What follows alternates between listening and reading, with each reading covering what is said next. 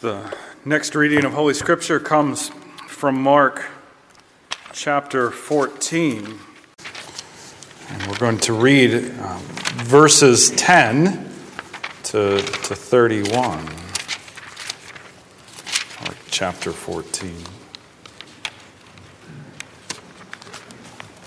If you'll stand for the reading of Holy Scripture.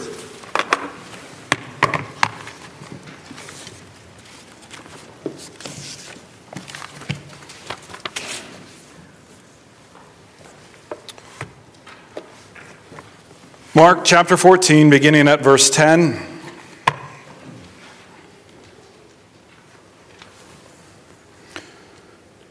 This is God's word. Then Judas Iscariot, who was one of the twelve, went to the chief priests in order to betray him to them. And when they heard it, they were glad and promised to give him money and he sought an opportunity to betray him. And on the first day of unleavened bread, when they sacrificed the Passover lamb, his disciples said to him, Where will you have us go and prepare for you to eat the Passover?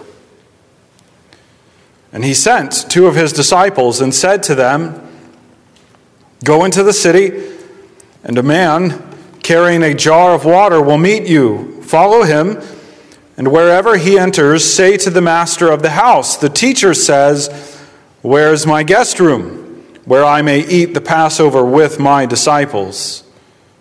And he will show you a large upper room, furnished and ready.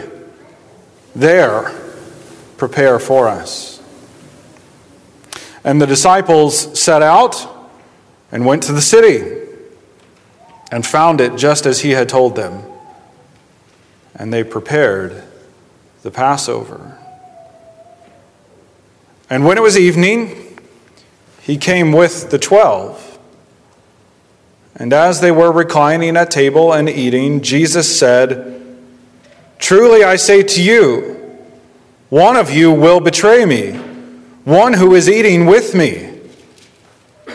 They began to be sorrowful and to say to him one after another, Is it I?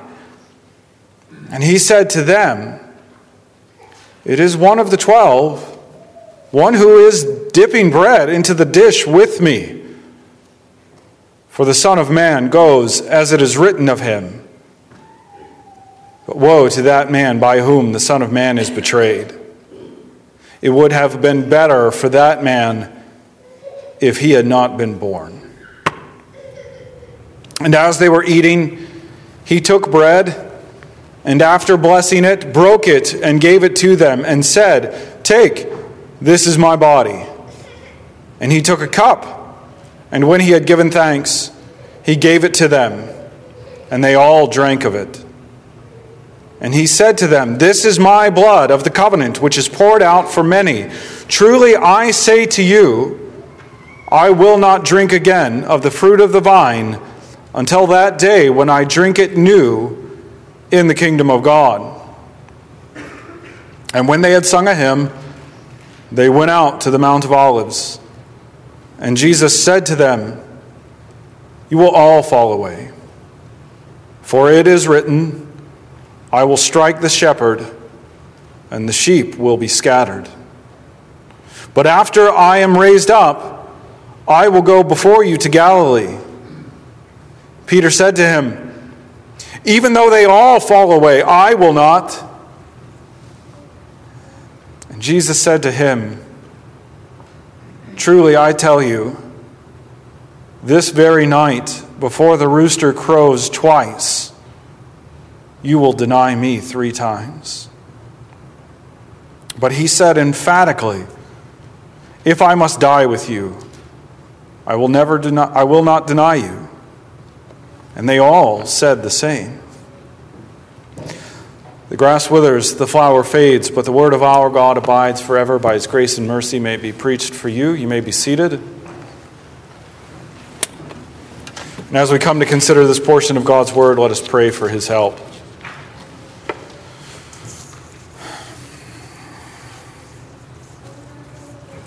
Almighty God, how easy is it for us all to turn away from our shepherd? That when he was struck, even his closest sheep fell away, even when they were convinced they never would. And how similar can we be? How similar are we so often? And we pray for your Spirit to come, illumine our hearts and minds to understand how to um, perceive your grace in the Lord Jesus through this passage and how to live in light of it. Overcome the deficiencies of the preacher, they are many. And bless the reading and the preaching of your holy word to bring forth fruit in our hearts, to love you more, to serve you better. And we ask it all for the sake of Jesus Christ, our Savior. Amen. Uh, this week, I, uh, I did a, a search online uh, for movies with the, the most shocking reveal moments of, of traitors. And I was, was trying to look for one that kind of everybody would know and that would kind of be the curtain unveiling instance that would resonate. Now, a few instances popped up when I was doing this, but the, the one instance, so every list, every list uh, included the classic gangster film, The Godfather, Part 2, uh, when Fredo Corleone gives information to a rival crime family. Now, the thing was, at first, uh, I was frustrated because that wasn't what I wanted for my sermon point. It wasn't shocking, it wasn't a surprise reveal. We knew all, if you've seen the movie, we knew all along that Fredo betrayed his family. And, and any sense of a, of a gangster film, just even by what it is, makes Fredo's end unsurprising as well. Um, but as I thought about it, as I thought about it, the ending scene where someone takes Fredo out on this small fishing boat while the Godfather watches from the shore as Fredo's story ends. Um, may not have been surprising, but it was really haunting. Mark 14 10 to 31 recounts events swirling around the last Passover that Jesus observed with his disciples as the context for instituting the Lord's Supper. The, the events take place as the disciples make preparations for the Passover meal, and Jesus reshapes this meal for use in the new covenant as a celebration of what he achieved for his people. Now, this, this passage is tense undercurrent concerns how the situation drove towards Judas's betrayal. We as readers have a bird's eye view of sorts, knowing who the traitor is. But as Mark helps us perceive, for those present, the situation was much less clear. And, worry abounded as develop as the, the developing int, uh, awareness of a traitor in their midst hit home. And although as, as we read, we know what's going on and don't find anything particularly surprising, nevertheless, this situation of betrayal may not be surprising but it's rather haunting. The story of betrayal is not simply that, though. It calls us to consider our discipleship in serious ways. It, it tells us what it means to, to belong to the community of Christ. It reminds us to think about Christ's tremendous grace in how, uh, even if in lesser degree than with Judas, he is often betrayed. So, the main point is that Christ patiently gives grace to all who belong to him. Christ patiently gives grace to all who belong to him. And our three points today are magnifying, membership, and meal. So, first, let's think about magnifying. This, um, this passage continues events from the beginning of, of chapter 14. So, back in verse 1, uh, the sort of time frame had been set. It was now two days before the Passover and the Feast of the Unleavened Bread, setting up the events of the Passover right before us. And we saw that, that verses 1 to 11 contain one of Mark's sandwich passages where the quest to kill Jesus uh, has the, the resolution of Judas betraying him.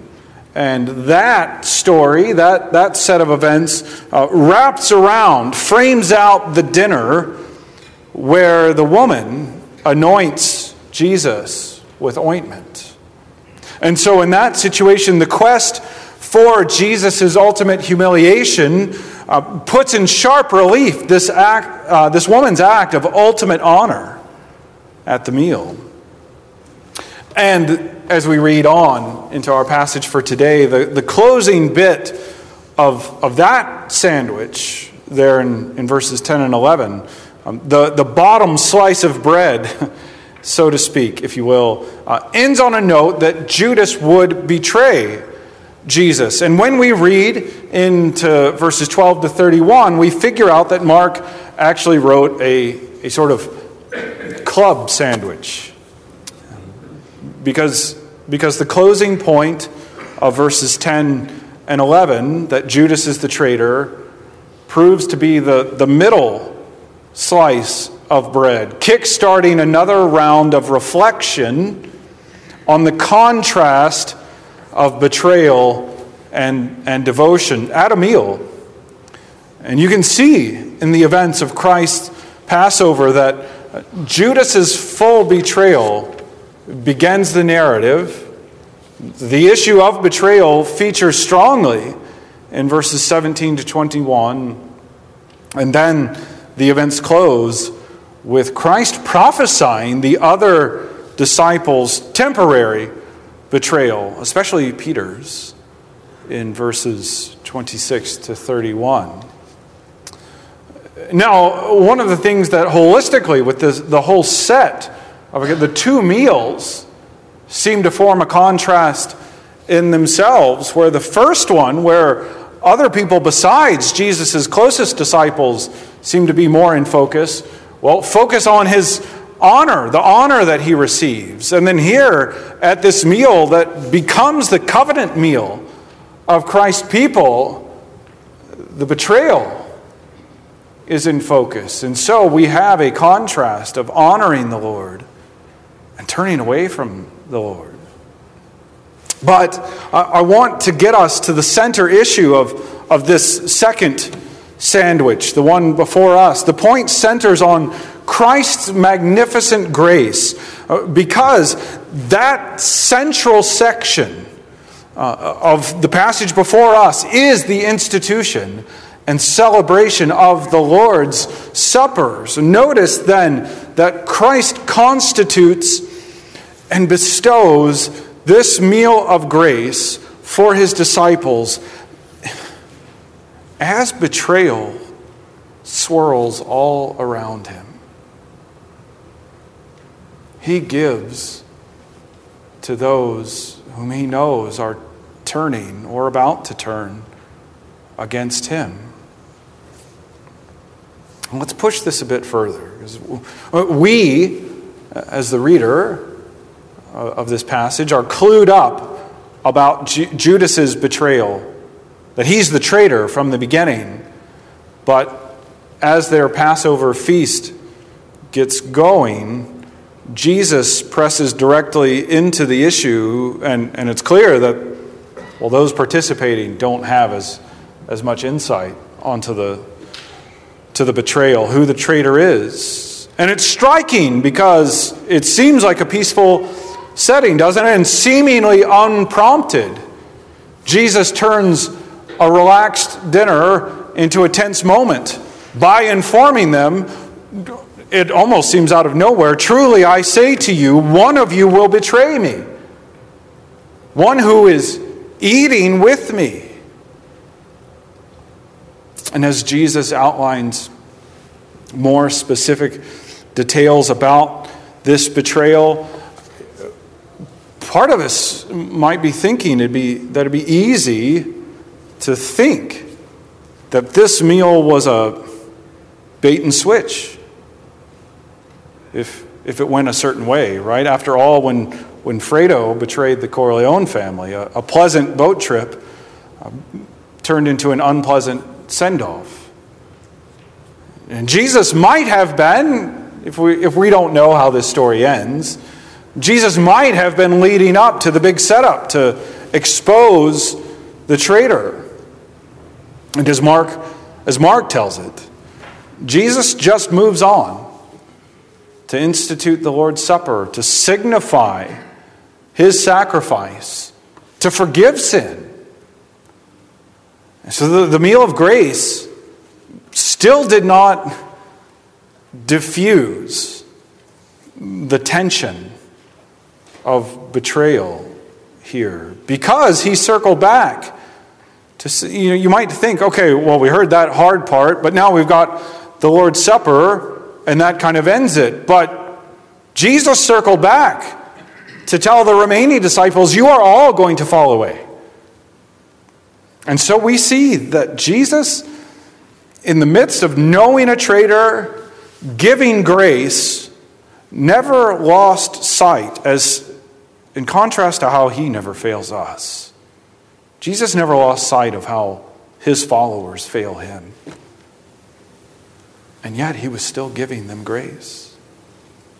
Amid varying degrees of failure, Jesus commits to promising grace and sealing it with his supper.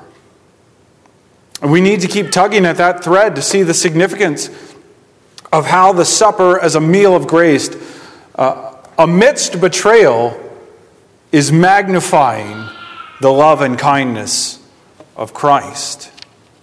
And that brings us to our second point membership. Membership. And, and here, um, I, I want to pull on the, the Judas side of this passage. And it's interesting. John, John 13 gives us a, a fuller account of the interaction that, that Mark describes in verses 17 to 21. So, so in Mark, um, I, I, don't think we, I, I, don't think we should try to sort of uh, harmonize them always, but sometimes the, the, the different emphases in the different Gospels in, instruct us about what actually one writer is trying to get across. So in Mark, the setting remains vaguer um, not in Mark, not explicitly drawing attention to Judas uh, as the events of the meal uh, unfold. And so, in at, at really at any, I mean, we know it at the beginning of the Passover account, but but that isn't clear as this passage unfolds. In John 13, 21 to 30, Jesus says that he's going to give a, a piece of bread to his betrayer, and then he hands it to Judas. And then Jesus said to him, What you are going to do, do quickly. So after receiving the morsel of bread, he, Judas, immediately went out. Jesus sends him away. Now, although John's gospel doesn't record Jesus instituting the Lord's Supper with our, you know, words of institution as we have it in Matthew, Mark, and Luke. Um, so that bit is missing from that account. Best I can line up the narratives about the supper, Jesus sent Judas away before he constituted the new covenant meal. And, and that's a revealing occurrence.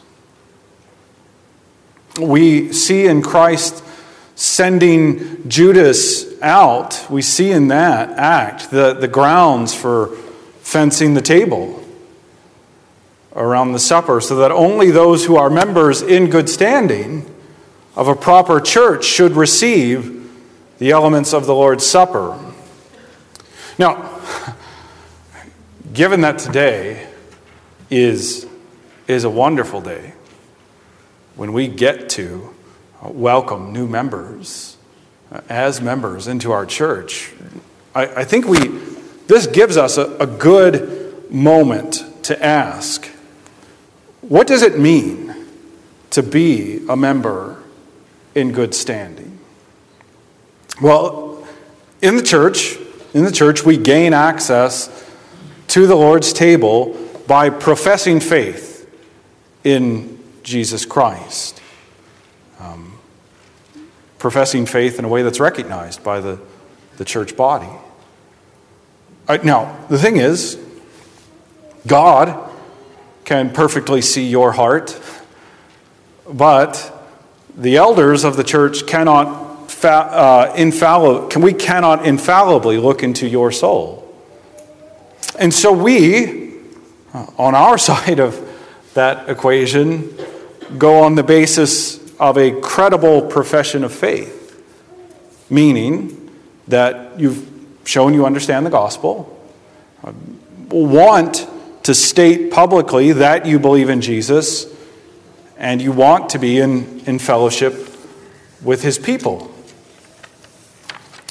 Sometimes professing believers, uh, professing believers embrace a consistently sinful lifestyle, right? Meaning, meaning that their, their pattern is steadily sinful. I, am not talking about like the occasional and, and differentiating failures. I'm talking about uh, persistent sin, where people are refusing to repent of it and, and turn back on to godliness.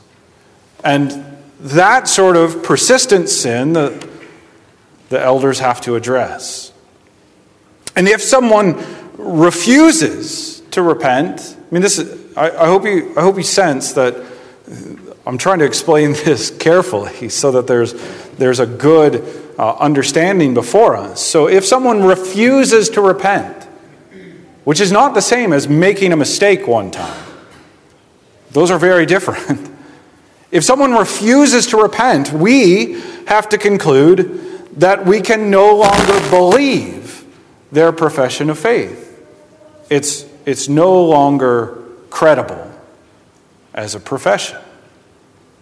We don't know their hearts infallibly, but what we do know is we can't believe this profession anymore.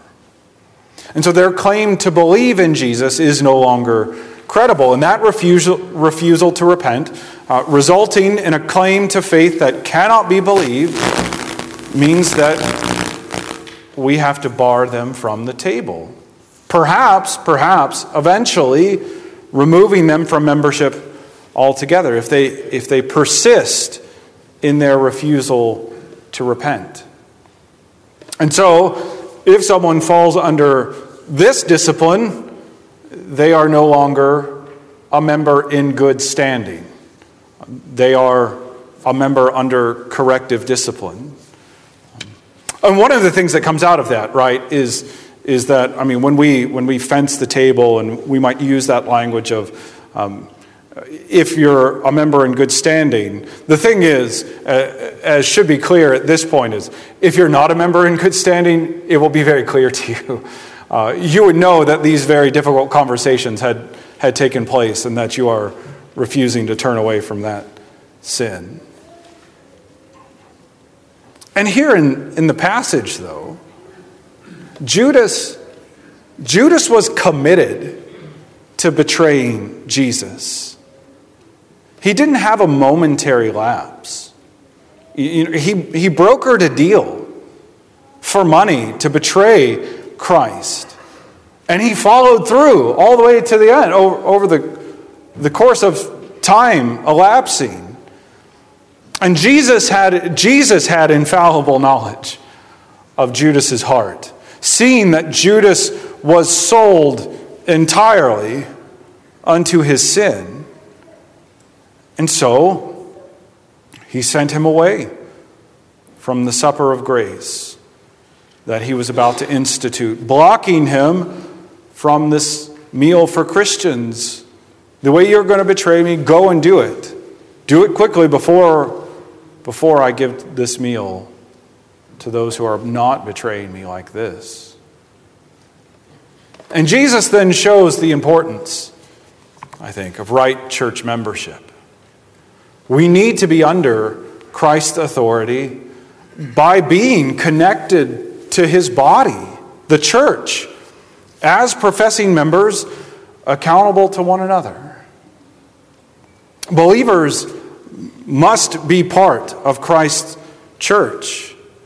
And this, is, I mean, the simple sort of takeaway out of this I, I don't know of a real way to, to recognize, which is not to say where they stand, but I don't know of a real way to recognize someone as a Christian unless they're a member of a church. Because I'm a Christian, who says? well, I do. Well, there are lots of people who say that. Um, being connected to Christ's body in professing the faith and in having our profession of faith recognized is the way we become recognized members of the body of Christ. The Belgic Confession summarizes this point really well in Article 28. We believe, since this holy assembly and congregation is the assembly of the redeemed, and there is no salvation outside of it, that no one ought to withdraw from it content to be by himself. So that's different than transferring to another church, right? Uh, no one ought to withdraw from it, content to be by himself, no matter what his status or standing may be. But all and everyone are obliged to join and unite with it, maintaining the unity of the church. So we need to be part of a church. That's, that's the point, officially. And so it's it's, the Lord is kind, isn't He? It's a wonderfully blessed thing to have church membership. And, and it's a, a wonderfully blessed thing to receive people coming into membership today. And to take the Lord's Supper as members of one body together. That brings us to our final point meal the meal. And so, I mean, we, we were in the last point just reflecting upon these events by, by using additional information from, from John's gospel about how Jesus sent Judas away from the supper. And you know, I think that that's useful to see kind of some of the things that, that we can understand by comparing them. But, but we do need to think about what effect Mark wants his gospel to have upon readers as he made the, the decision, under the Spirit's inspiration, made the decision to leave out that information.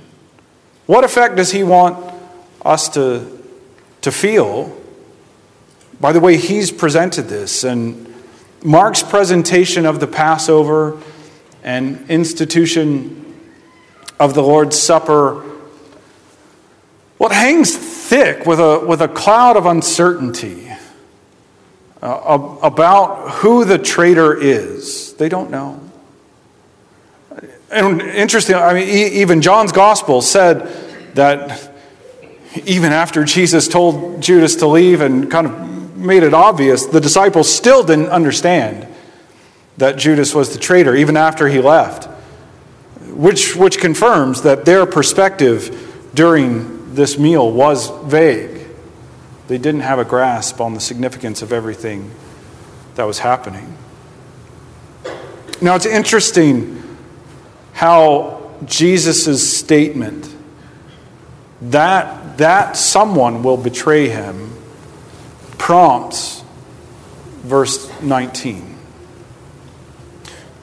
They began to be sorrowful and to say to him one after another, Is it I?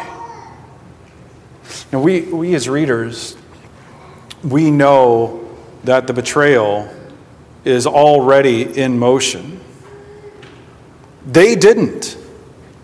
And, and each wondered if they would become the traitor. It shows us something that, that strikes home to us all. Every, every conscience among the disciples was, was pricked because every Christian knows that we have moments where we betray Jesus. Christians know that, that we each are personally prone to turning against Christ. Even, even when that sin is not fully turning away from Him in, a, in this permanent fashion, like Judas, the, the consummate traitor. But Jesus said, they would all fall away, with Peter becoming this self confident, unto his shame, example. And yet, he's an example of how we each succumb to temptation. Right? Uh, like Fredo's departing scene, our tendency to wander from the Lord is haunting.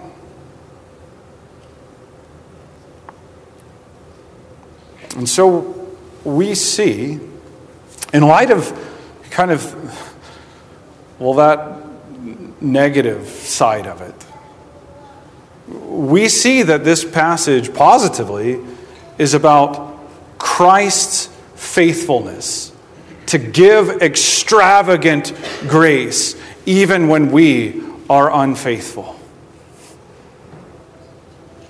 As Jesus quoted Zechariah 13, 7 to 9, when, when the shepherd was struck, the sheep scattered.